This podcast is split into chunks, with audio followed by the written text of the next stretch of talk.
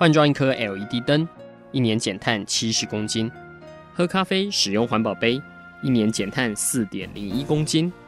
上班出门前记得把保温电热水瓶的插头给拔掉，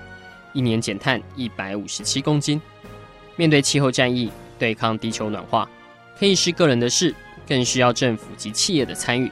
台达电子文教基金会邀您一同寻找既能提升生活品质，并可大幅提高能源使用效率的提案。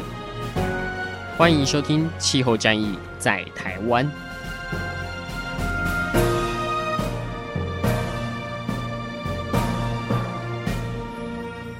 欢迎收听《气候战役在台湾》，我是主持人台达电子文教基金会执行长张扬前阿甘。这一系列的节目来跟大家讨论，在台湾的工业界。到底我们在节能、在绿色上面可以做哪些的贡献哦？那这里面其实有许许多多，呃，不光是厂商自己的努力，其实我们当然也都希望能跟国家的政策有一些结合。那呃，很重要的一块，其实是在国际上的这整体的一个趋势哦。当我们看到有越来越多品牌厂商对于节能、对绿能相关的这个要求，那我们能不能就是尽早的呃武装自己，让我们能赶上，就是呃。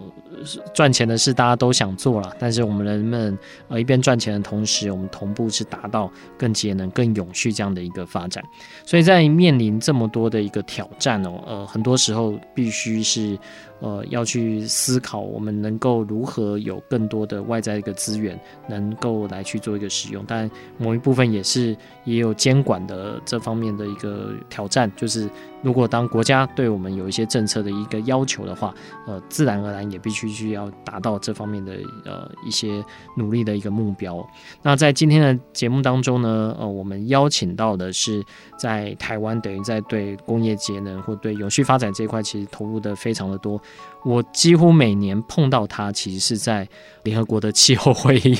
所以要不然就是会前会，要不然就是已经飞到了当地呃开会的时候，然后彼此会去做一些交流。那当然呃，因为都是在产业这一块，所以大家。关注的焦点都会比较一致啊，我们到底要如何让台湾的呃产业界能够尽速做一个提升，啊甚至呃有机会去把这个的饼做到更大。所以今天来到我们节目当中，就非常欢迎经济部工业局永续发展组的陈阳栋副组长来到我们节目当中为我们分享，就是在台湾我们接下来面对工业节能这一块可以有哪些的努力的一个方向。我们是不是先请副组长来跟听众朋友打声招呼？哎呀，刚好，哎，各位听众朋友，大家好啊！我是呃永续发展组呃陈良栋啊，是目前是副组长，是呃副组长，你们大概先跟我们大家介绍一下你们这组主要是做哪些的业务哦？因为可能一般人不知道工业局里面有个永续发展组，我的行业内的人可能知道，可能我们的听众朋友可能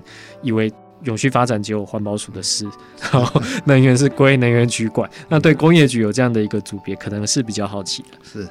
呃，经济部工业局啊，它它的分组呢是有先按照不同的行业别哈，然后去做不不同行不同组主管不同行业。但是，呃，永续发展组这一组就是各种行业都在做辅导啊，但是它是针对环保还有工业安全卫生啊的这些改善。去做辅导，那慢慢演变到后来，就是说从各种永续发展的议题，像啊、呃、这个循环经济，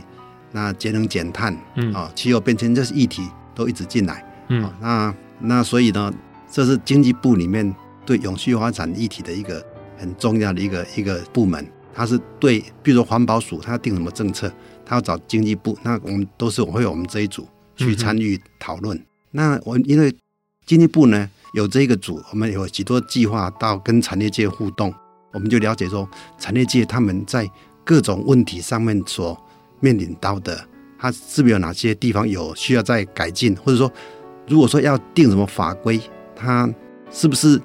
产业界他这样能力能够做到哪里？那我们透过这辅导，我们最清楚，所以可以适当的跟着环保署这样子来做沟通。嗯哼，同样的，哎，工业安全卫生，我们是跟这个。职业安全卫生署哈那边来做这种沟通，嗯哼，哎，定定法规的部分，然后啊、呃，像相关的协调啊，也就透过我们这一组来做协调。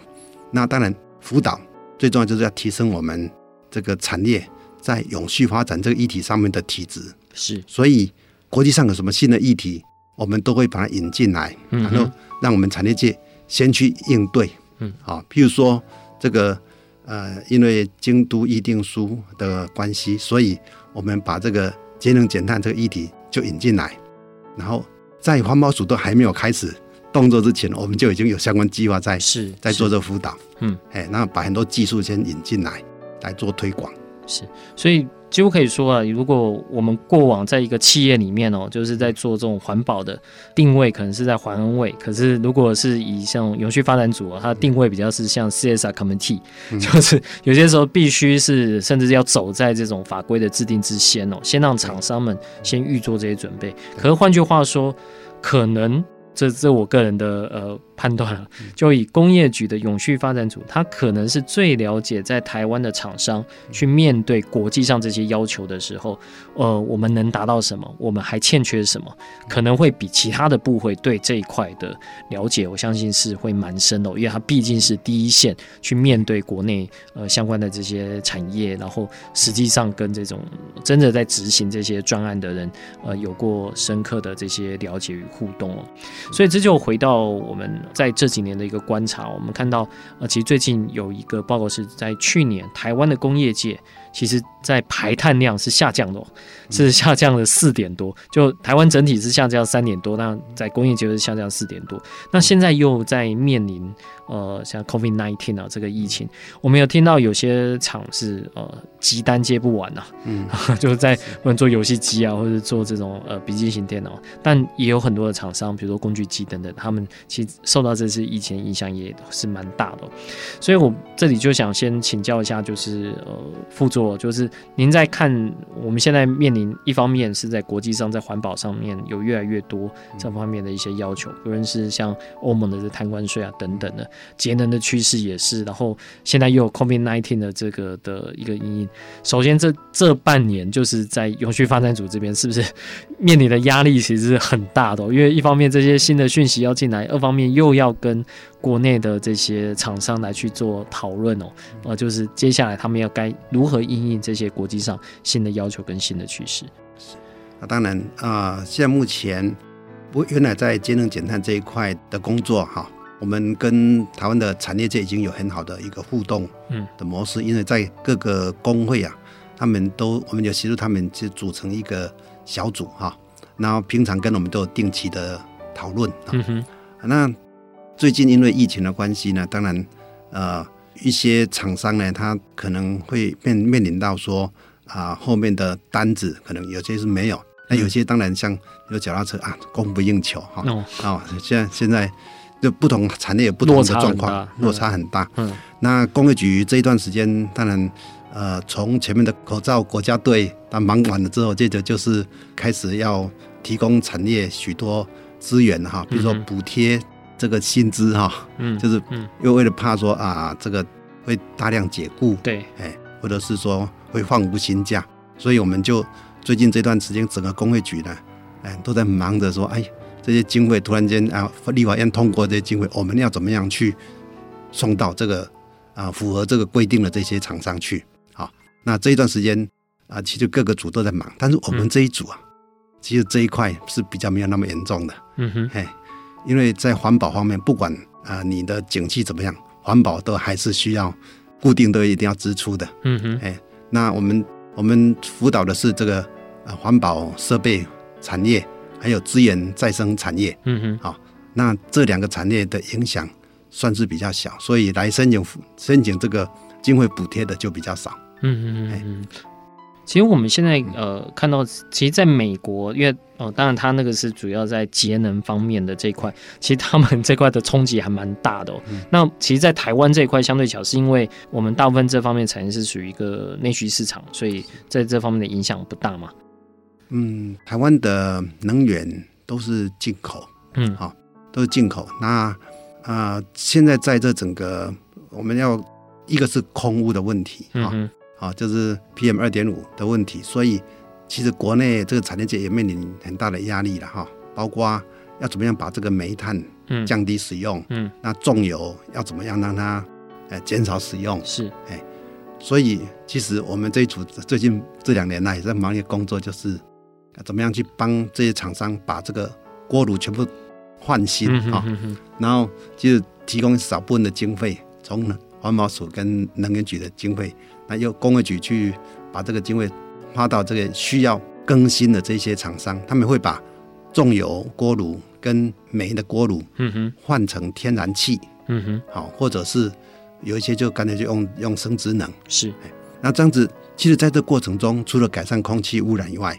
那其实二氧化碳的减量也是很显著的，嗯哼，好，那这个在过去呃最近这段时间，呃许多环保人士也跟我们讲，哎，最近空气改善不少，嗯嗯嗯哼，我想这个跟跟那么多的锅炉，现在已经有像将近两两三千座的锅炉都已经更新了，嗯哼。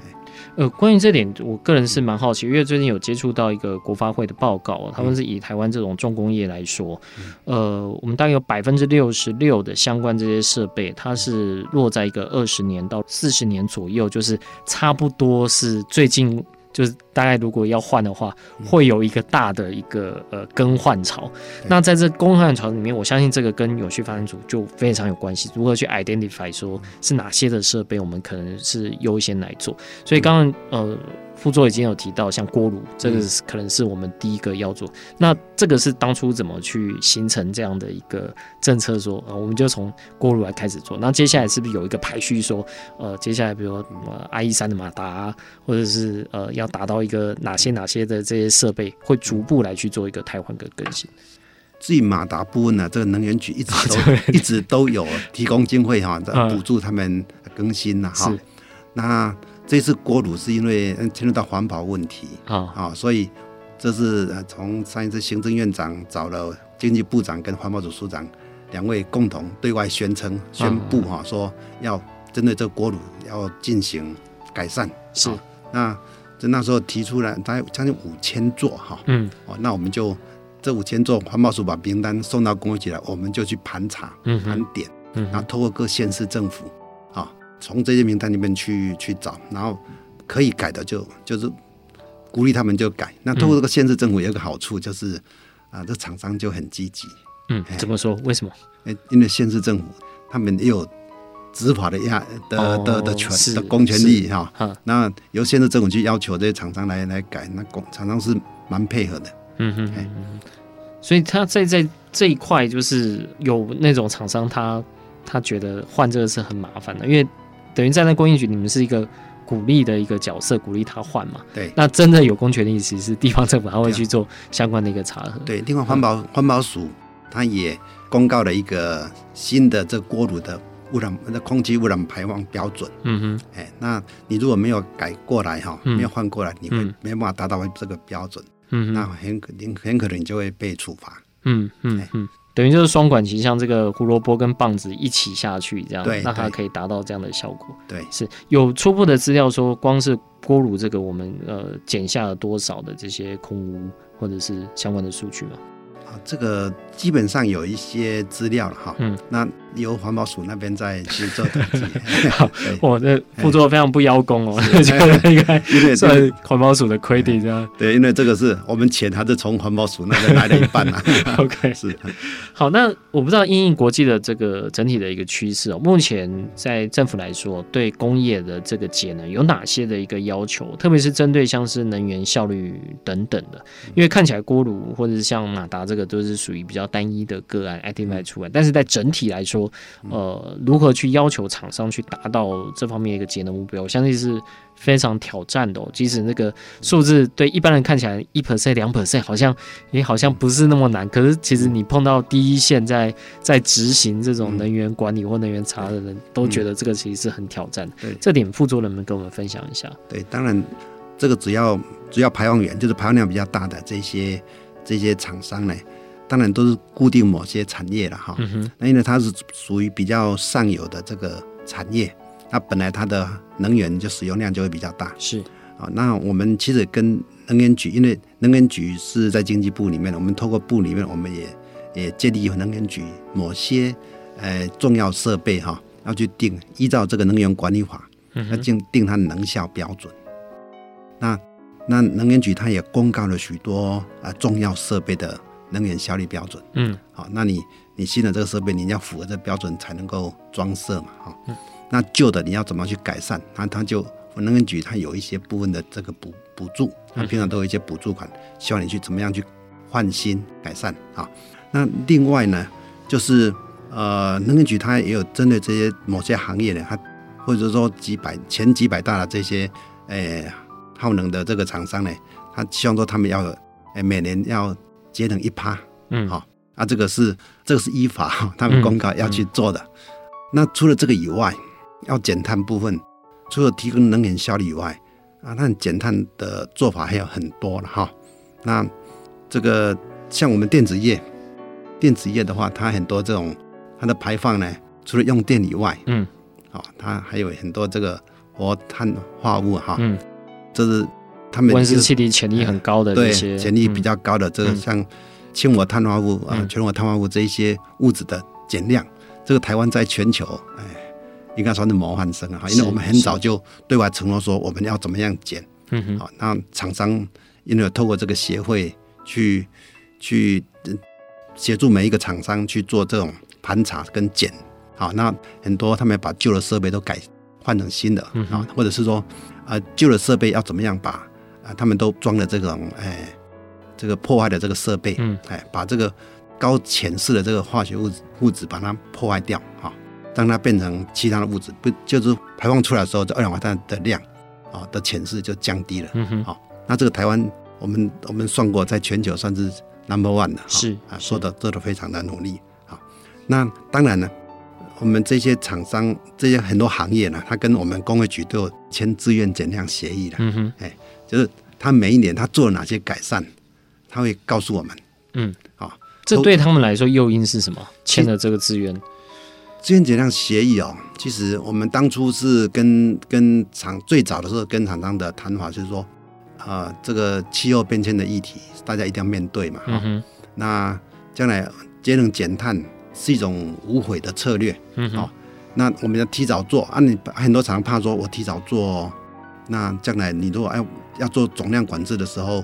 会不会先做的不算？哎呀，就是。我已经做了，你要叫我再减，我已经减不下去了。嗯，啊，到时候先，然后先做先输嘛。嗯嗯。所以当时我们就说，好，大家现在现在你做了哪些，你都告诉我们，我们把你登记下来。嗯哼。啊，将来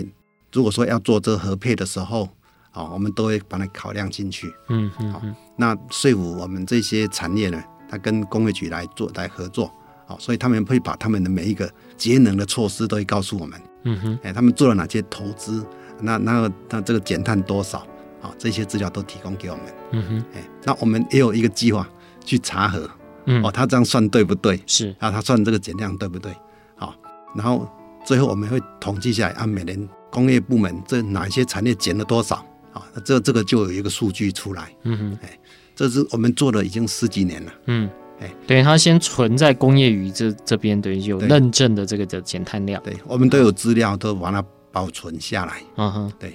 ，OK，所以就是用这种自愿性减量的时候，嗯、等于是组长这边会收集到。全台湾在各个产业最先进的这些呃，不论是节能或是减碳相关的这些新的手法，那你觉得在这几年有没有一些变化？因为在这几年国际趋势其实呃呃，包括技术啊，这个变动也都还蛮快的。呃，包括像重工业里面这样氢能的一个运用啊，也也都越来越多，或是在国外我们比较多有看到 CCSU 的这个使用，但在国内当然也有呃少数几个比较大厂有开始在。运用，你有没有看到这样的一个趋势的一个变化？从一开始在做自愿申请的时候，用的是哪些的一个方法？那到现在，大部分是着重哪些方法？啊、呃，其实我们都有在做这个统计，有也有做分析哈。那从第一期啊，我们的五年一期的这种自愿减量，嗯、第一期的这个自愿减量，那时候你看他送过来的这些案子哦，他都很快就回收。哦，哎，嗯，因为它那种那个减量都很大，嗯，哎，它那个减碳量都蛮大的，嗯嗯，但是一起一起下来哈，那现在越来那个每一个案子送过来的那个量都越来越小，是，因为容易做的都已经做了，嗯哼，哎，现在越来都越难做，而且成本越来越高，嗯，哎，成本你像我们算过每每减一吨碳哈的成本啊，嗯，已经都已经高了，原来比第一期的时候都已经高了三倍了，嗯哼，啊啊，所以这厂商他他们都在算了，我我做了这个改善之后是几年能够回收？是，哎，这对他们来讲很重要哈。然后，那你要说服老板去出这个钱来做这改善。那一定要把这个回收的的时间能够缩减。嗯哼。所以在呃温室气体减量及管理法通过以后啊，好，那我们我们就有呃在局长之下，我们有有编了一些经费，就是很多这个计划去协助厂商做这种改善，甚至还要提拨一部分的钱让厂商来申请。嗯，哦，来申请去改善，就是他要换这个设备啊，他。减量多少？哈，那我们算，我们就从大家的申请的里面呢，来选出比较好的案子去补助他。嗯哼，哎，补助他一部分的经费，让他去做改善。嗯哼，哎啊，这样子，这样子我们就可以知道说，哎，厂商都在做哪些的改善，嗯，是很有效的。嗯，好，然后我们透过这个各工会哈，各个工会都有这个，哎，他们聚在一起，就是同样的节能的这的人员呐，他们每年我们都会。去鼓励哈，就是说，所谓奖励就是说，哎，颁个奖状给哪些厂商，他这个做的很好，嗯，然后甚甚至我们有一些观摩，嗯，好，让厂商之间呢能够见贤思齐，就是哎，这个在我这个产业做的很有效的，他们就往这方面去努力，嗯，甚至有些工会呢，他们还说，哎，哪一种东西很有效，啊，那那大家就。尽量去把它，对，就尽量去把它都改善了。嗯，哎，我觉得这种透过同业间，它有互相有竞争力哈，嗯，有大家互相竞争啊，互相见贤思齐，嗯啊，那种那种力量很大，嗯，好，这样子过去我就觉得说，这样子改善也促成了我们很快的就把这个能源效率给提升。嗯嗯嗯，是，嗯，可是现在当然在讨论了，因为现在温室气体的相关的法令呢，实际上在立法院是有可能会被再做检讨的。对，然后呃，环保署因为。碳交易迟迟没办法上路嘛，所以现在可能是会再换一个方式，呃，在比如说是碳税或碳费，这个当然内部在讨论。这里我我我会这我多问副座了，我这个没不对政策做 comment。我比较讨论的是在厂商这边哦，嗯，就是您现在接触了这么多，但您在以掀起顶换专案用自愿性的，大家觉得哦好，我先做，先存起来比较安心。那渐渐的，我愿意多花一些钱在他的这个投资。这个 IRR 上面，可能他的时间开始过去，可能是真的很快，可能几个月，那现在越拉越长，我不知道现在大概是多少啊？我那时候在市场上好像听到三年以上的，大概愿意再去做投入的就相对比较少了。就是这个时程虽然拉长，但也可能没办法拉太长这样子。对，但呃，渐渐的我们又看到现在。连供应链都开始给了这方面的一些压力哦，就我们就以最新的这个苹果呃，对供应链做做这些要求，但其实现在呃，包括欧盟啊，碳关税呃，他们整体的针对这些呃，我们可以说算绿色贸易壁垒啊，这个渐渐的也筑起来。在这个时候，在有序发展组，你们会提供一个什么样的，呃，或者以工业局来说，你们会？怎么样来跟厂商来去做这样的一个讨论，或者厂商他们希望工业局能够给予他们哪一些的协助？当然，啊、呃，绿色贸易的壁垒哈，这个是啊、呃，从我们那时候京都议定书生效的时候，哦、呃，就对厂商在讲同样这些话了哈。那厂商他们也也会有感受到了哈、嗯。那那过去啊、呃，因为大家要算它的排碳量。我从我们最早引进怎么样去算你的排碳量，好，到最后你要怎么样去减你的减你的碳，好，这些啊，我想主要耗能这些厂商他们都很有概念，甚至后来这个呃这些呃国际标准哈啊碳足迹啊，或者说像这些这个能源的这个这这个国际标准一进来，我们都去推厂商他们为了做这个贸易啊，因为大家会看哎你有没有做，嗯，好那。那厂商他们都很努力的去做，所以过去我们呃不管是能源管理管理系统啊，能源管理系统的推动啊，也许多现在台湾在全球的那个数量当然是总数前面是冲的很快啊，那比例我们也算是蛮高的，嗯哼，啊，其实呃对这这个整个提升它的能源效率是有很大的帮助了哈。那另外呢，在这个国际的压力之下，你说。碳税啊，其实我们在很久以前，我们就在台湾也有提到能源税。嗯，哦，嗯，那时候其实我们跟财政部、跟能源局、跟环保署都有在很深入的去讨论能源税的问题，但是后来偏顶到现在哈，啊、嗯。呃，那再后来在定这个温室气体减量及管理法，好，那时候是把这个排放交易把它引爆在里面，是，哎，但是当然排放交易它。这个需要的相关的配套措施，必须要慢慢建立起来。环保署当然过去这几年来也渐渐把相关的配套措施慢慢的补起来哈。嗯。啊，那依这个法令是要用做排放交易，当然他说要做啊、呃，要另外要征收碳费的话，哦，当然那这个法规就必须要才会再再改过哈。现在现在有立法院也有也有委员在希望说他能够修这个法哈，是啊，收这个碳费哈。嗯那这个都是会加重厂商的一些负担的哈。那当相对的，呃，厂商有这个负担，他等于说把这个环境成本内部化，他就会去想要说，哎，我要做哪些改善？嗯哼。好，那当然以我们在推这个辅导的角度来看，呃，我们会比较好做一点。嗯哼哼哼。那当然，这个要做到一个怎么样的程度？譬如说，将来，呃，让这个厂商愿意做，然后又不会减失大部分的竞争力。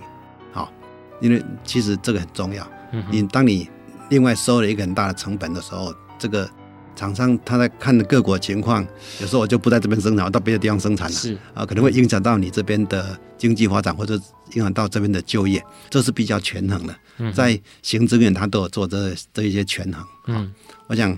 呃，在这个减碳是大家现在目前大家都有共识，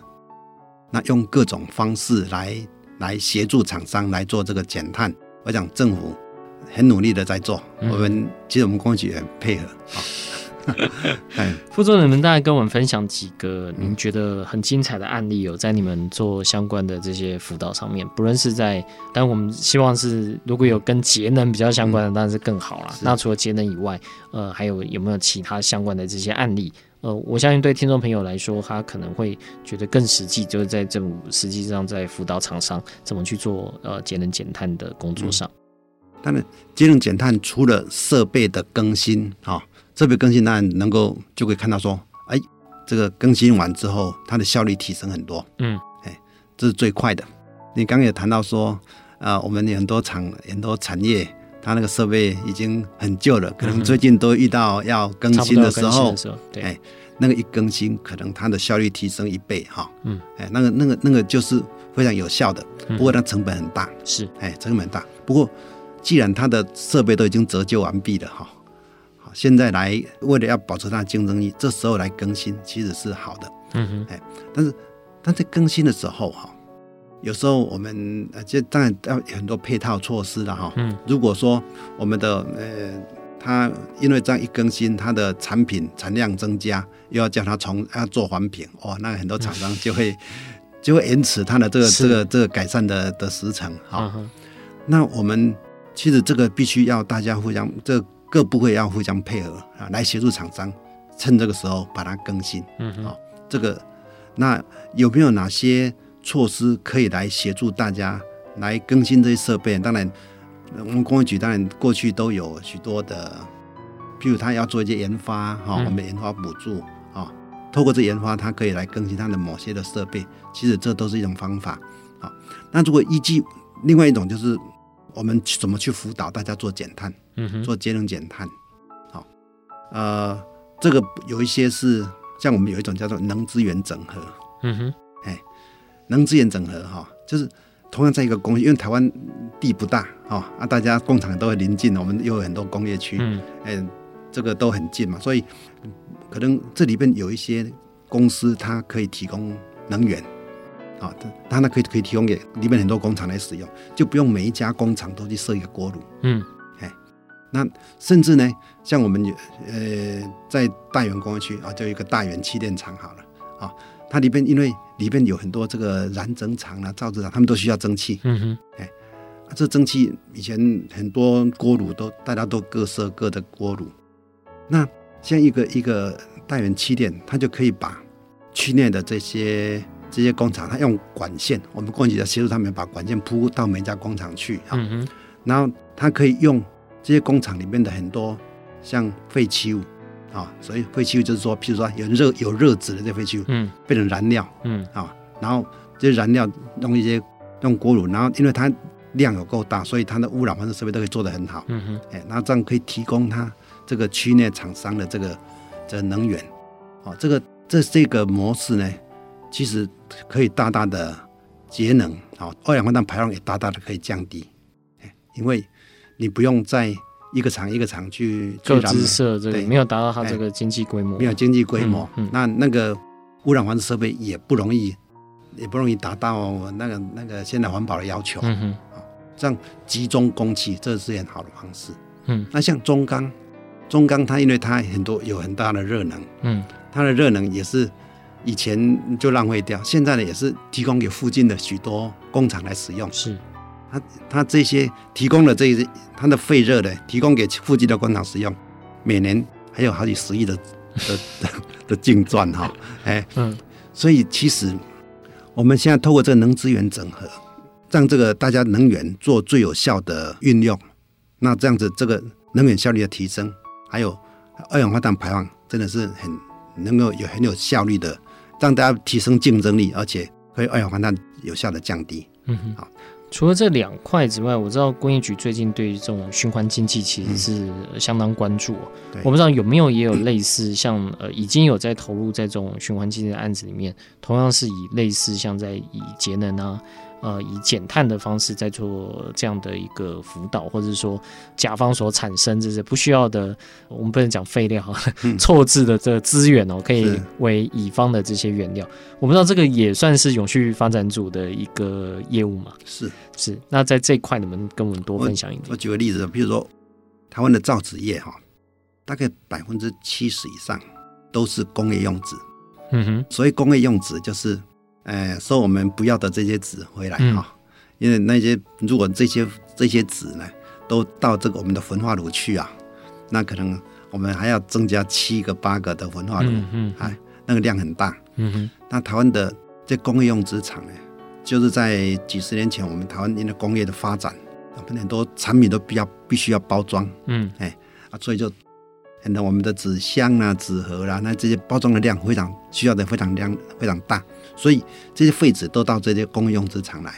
但是这些废纸啊，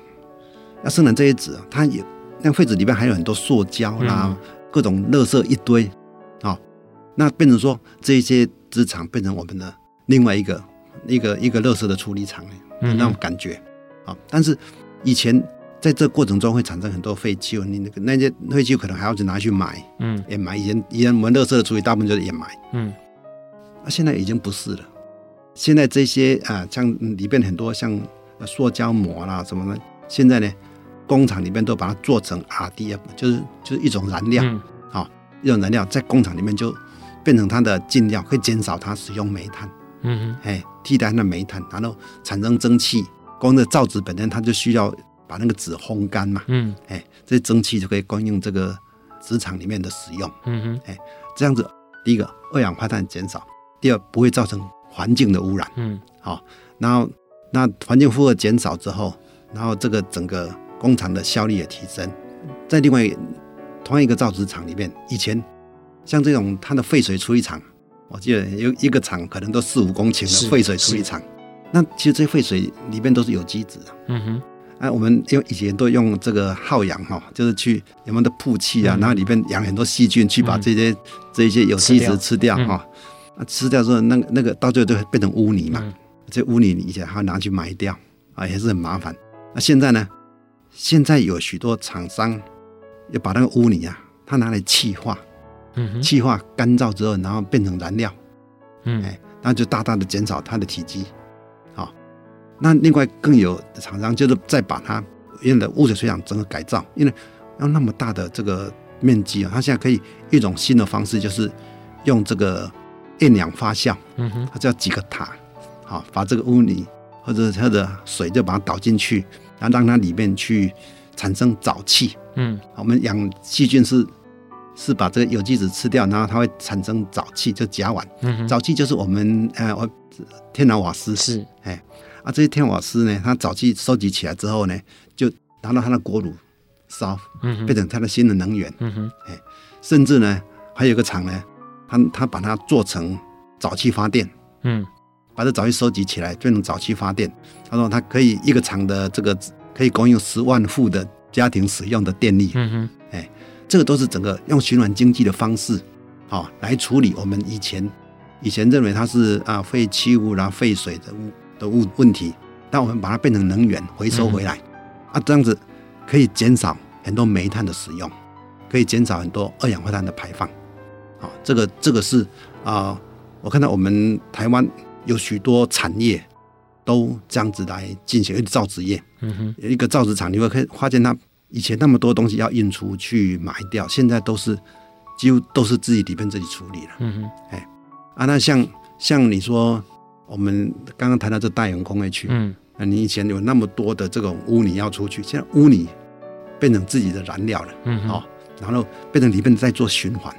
啊，变成蒸汽，然后供供其他的厂商来使用。这种这种是，我是觉得是台湾的一个很特别的地方啊。我们希望说把这个台湾的这个工业区呢，都变成一个生态化工业区，好，来像一个循环经济的一个一个专区那样子哈。那甚至呢，将来我们会再把很多农产废弃物、家庭废弃物，嗯哼哎，也可以再引进来。啊，变成能源。就如果这整个大社会的这些废弃物我们整合起来，那将来我们就不需要再去进口那么多的煤炭，嗯，那么多的能源进来。啊、嗯，那这这个让它自己在内部做循环，我想这样子对环境也是最有利的。嗯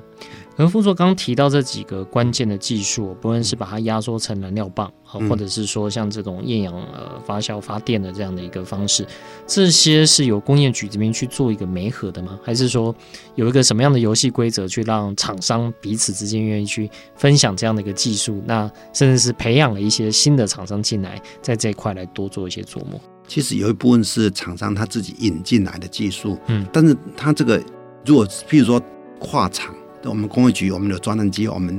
专门去帮他们没，就是协助解决这些问题。嗯、你的管线你要出你的厂，嗯，好，要用到这个道路的这个设施，那我们要去协调。嗯哦，我们透过我们工业区服务中心，啊，透过这个厂联会的的协助，希望说把这些设施把它建立起来。当然，我们要扮演一个角色，就是去协助。好，那、嗯、像刚刚有谈到说，像很多用农农产废弃物进来的。那其实我们有也有一个计划叫生质能，嗯，生质能产业的推广的这个计划，嗯，啊，那那也去透过这个跟农业的单位啦，哈，大家怎么样整合起来，啊，让这些这些能源能够来来有效的利用，嗯，甚至我们还有这个叫做沼气发电产业推动计划，嗯，哎，就针对这个呃农业的这个猪粪尿啊。他们所用的这些设备，我们怎么样去呃，让它这个在国产化，让它的成本能够降低啊，甚至创造很多年轻人他愿意去投资哈，他去借钱去帮这个养猪场设这个沼气发电厂啊，那将来这个产生的这个电力的收益在大家在拆分。拆分哎，按甚至呢，我们用这个 ICT 的方式，让一个一个年轻人他可以照顾好几十个嗯哼这个养猪场。啊，这样它成本可以降低啊。我们想说，哎，这这许多的这个的做法，如果以产业发展的观点啊，这些呃设备业、这些服务业，其实他们将来把台湾做好之后，它还可以到东南亚去发展。嗯嗯，哎，这个是我们有许多很有趣的这个计划。其实早期这个真的蛮。蛮重要的，因为现在全球的沼气就甲烷啊，嗯，其实是排碳量是在上升的，嗯，对。那我们一方面在控制二氧化碳的时候，其实甲烷这个也是我们一直要很关注的，特别是针对这个畜牧。我们最近有看到环保署，其实它也有在做这种叫做呃小型的抵换专案，好像也有一个是利用这种沼气发电。对。不过这里我比较好奇的是。其实我相信这些技术可能有些国外有，有些是我们国内厂商他自己去做这个研发的。要如何去跨出那第一步去运用它？就像刚才我刚刚有提这个 CCSU 哦，好像在台湾只要一推就好，民众对这个的呃接受度就似乎就不是那么高。那这个时候该如何对呃相关的这个 stakeholder 去做这种，也不叫游说啊，就让大家更了解这样的一个安全性，或是有更多的一个参与。是。刚刚你谈到 CCS 哈，就是碳封存、碳捕捉跟封存。嗯，那但台湾有一些研究是针对怎么去捕捉哈，那封存呢，当然也有也有案子在进行，在做试验的哈。嗯，那那这个呃，你看那欧盟他就提到说，他将来那达到零碳哦，它五十五 percent 的贡献都会在 CCS 是啊，或者 CCUS。嗯，好，那台湾这一块呢，我说我们比较慢，就是我们还没有做那个大型的哈，嗯，把它捕捉之后放到地底下，嗯，好，因为现在目前很多案例其实放到地底下去哈。它大部分都是因为它要产油，嗯。啊，它用这个去把油叫油，把它再把它、嗯、把它打出来，它有有利可图，所以很多暗场都像这个样子。但是台湾呢，因为我们大部分的制造业，嗯，我们台湾有有许多厂商，以前都只有一家一两家，现在已经越来越多哈，嗯哼，他们就把这个高纯度的二氧化碳抓下来，好，把它再纯化，嗯哼，那甚至有一些是变成食品级的，啊、嗯，那有一些做成。食品级二氧化碳，其实我们你知道我们的食品业用到二氧化碳还蛮多的，嗯、就是汽汽水的，哎，汽 不止汽水啊，不止汽水啊，很多还有冷冻啊，什么都干冰啊什么，很多都会跟这个纯二氧化碳有关哦。哎，有有就有厂商说，我们生产这个，我们哪一个制成啊，他抓下来这二氧化碳呢？嗯，如果他停下来，所有食品业都会跟工业局 complain，哎哎，就要赶快让他赶快复工，哎哎，其实。另外呢，我们又有一些石化业者，他们把这个二氧化碳抓下来哈，做成酸，做成其他的产品，化学产品，啊，这个技术越来越纯熟。嗯，那现在投资在这方面的厂商也有好几个，也有好几个。这样这个，所以说你看欧盟他说将来的 CCS 跟 CCUS，嗯，哦，嗯，对它的二氧化碳贡献度也可以达到四十五 percent。当然，台湾像台湾。水泥呢，它也把这个二氧化碳抓下来去养藻。嗯，哎，因为我们说这个二氧化碳是所有的植物的呼吸哈，它它的重要的养分，它需要这二氧化碳，啊，它拿来做养藻，然后再去做成很多其他的产品。好，这是其实台湾许多厂商已经在进行了，嗯，哎，在做这一方面的。嗯，好，那只要其实只要政府在鼓励，那我想这个。对将来我们的二氧化碳减减碳应该有很大的帮助吧。嗯哼嗯，好，最后一个问题哦，就来问问看组长这边，呃，在永续发展组接下来看，可能十年、二十年哦，就不论到二零三零，甚至再远一点到二零五零哦，在相关的这整个的趋势上面，你们会怎么来跟？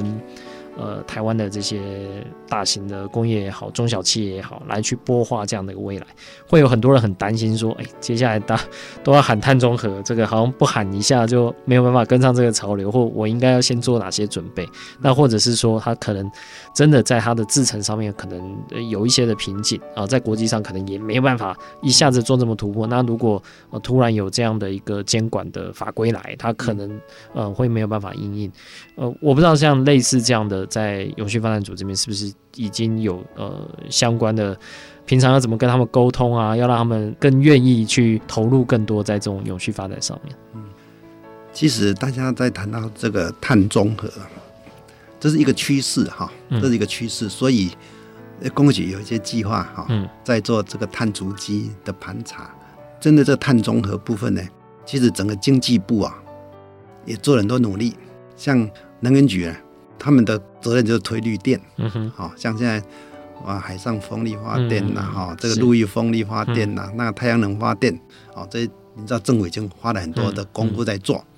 那像譬如说，你说呃，像台积电或者很多电子业的，他们在国际供应链上被要求哈，嗯，你要使用绿电，嗯，啊，那很甚至有一些厂商，他就去参参加了 RE100，他就说我再过多少年，我要全部用。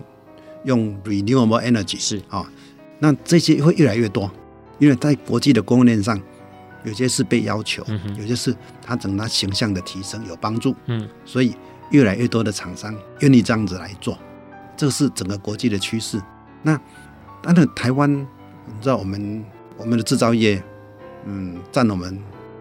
比例非常高了哈，好、我们这创造的就业机会其实大概也也不少哈，是。哎。比其他国家来讲，制造业我们算是蛮多，因为我们没有其他资源，没有土地，哈、我们没有那么多的古迹可以让、嗯、让让，发展服务业，哈。那我们这边又有那么有台风，又又那个海岛气候那个灾害又多，所以服务业相对的就比较弱。嗯哼，那我们就要必须靠制造业来撑我们这么多的这个就业人口。是，嗯，那当然某些某些排碳比较大的这个产业呢，它要它全部这样达到零碳，那不太可能。嗯，好，那现在就是说，怎么样让他们去更新，更新它的，它用最新的技术，它这个呃碳的排放量就会降低下来。那就像欧盟他们在做这个总量管制的时候，他们有一个就是说，呃，有一个叫做碳泄漏哈，嗯，就是他知道说这些产业，我如果把你管到一定程度，说你的一定外移，嗯，哎，外移你到你到那个管制比较松的地方，可能排放更多，嗯，哎，所以后来他们就有怎么样让他们留下来的这个这个做，但是我们将来在整个管制上面，这我们会主张了哈，嗯哼，也会主张某些产业为了要留下来，但是不能够让它做的太多，嗯，啊，一定一定的比例。因为它那是我们的基本的原料的来源，嗯，它可以支撑后面，呃，很多制造业，啊，因为在下面你说要去主张说我要零碳排的，啊，参加 RE 一百的，可能是在比较稍微比较下游一点，哎，这些都没问题，啊，那所以我们根据国际的趋势，啊，那我们会鼓励我们厂商，啊，像这些那某些厂商，你适合去去对外宣称我要零碳，啊。有些我要全部都用再生能源，啊，那因为你的生意有这个在国际供应链的也有被这个要求，嗯，那你就去做，我们会协助你，嗯，那像我们经济部最近呃也我们一直在盘点哪些厂商它需要多少再生能源，嗯，那叫我们公安局去盘点去找，嗯，好，那我们还算在公安局啊，我们经济部里面还在算说，哎，我们现在这个在哪一年我们有多少这个再生能源会会产生出来？啊，那那这样子是不是能够让这个卖取厂商的这些需求？对，对，这这个这个我们以前部长花了好多功夫，我们常常下班的时候在那边算这个哈，哎，这个这大家也很努力在做了哈。那这些都是我们要提供厂商一个很好的生产的环境。嗯哼，嗯，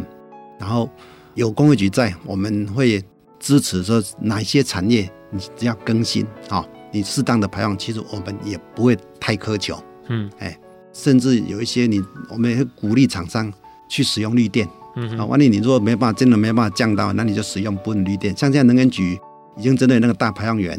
啊，说你要十 percent 要使用绿电，啊的这个这个的措施嘛，哈，那很多厂商他也都在努力，然后继续符合，嗯，所以创造我们国内绿能的这个需求。这个产业界对绿能的需求，当然可以 push 这个绿能产业的发展起来，啊，那。让整个这个二氧化碳的排放量也能够降下来啊！这是我想，这是各种政策互相配合。我想，这是这是我们像我们组里面平常就跟能源局啦、跟环保署啦，哇，这这个都在讨论这些问题哈。那那我们就可以，因为我们有这个产业的当基础，然后可以来提供一个比较实在、确实可以达成的这个方式啊。就像是以前在讨论这个。是不是要定这个能呃温室气体减量及管理法？哦，那时候在讨论讨论的时候，部长跟署长，然后说：“哎呦，那业者，我我们有有这个自愿减量的一个 group 一个 group，马上就可以找到头过来哈，大家一起讨论。所以这样子很快就把这个温室气体减量及管理法这样通过。是，哎，这是有这个。其实我是觉得，我们工业局是扮演在这个产业界跟其他部位的管制的中间啊，就做一个衡量。”啊，折冲，那让这个产业能够顺利的这个发展，让让这个温室气体减量也能够降下来，这是我们所扮演的一个角色啊。是。好，今天非常谢谢经济部工业局永续发展组的陈良栋副组长来到我们节目当中，那为我们剖析了这么多，就是永续发展组在主要负责的这些业务。那当然也面临了像厂商面临像供应链、像这个绿色贸易壁垒啊种种的一个挑战哦。那当然我们都希望我们是能够尽早做准备哦，就像当初有口罩国家队一样，这种我们要先预先去做好这些部署哦，再才有可能去面临相关的这个变局。因为如果按照附做题，我们从京都议定书就开始跟厂商说，这一天这个贸易呃绿色贸易的这个呃惩罚可能接下来会到来。那现在看起来，在欧盟二零二三年就是三年后，这看起来就会成真。而更快的是，可能就是最近这几天，你可以看到整个苹果的供应链完全就要变绿，所以这绝对不是危言耸听哦，这反而是让台湾的厂商能够进到下一阶段，我们继续赚钱，但我们赚的是绿色的钱，永永续的钱。好，今天非常谢谢副组长来到节目当中，谢谢。好，谢谢。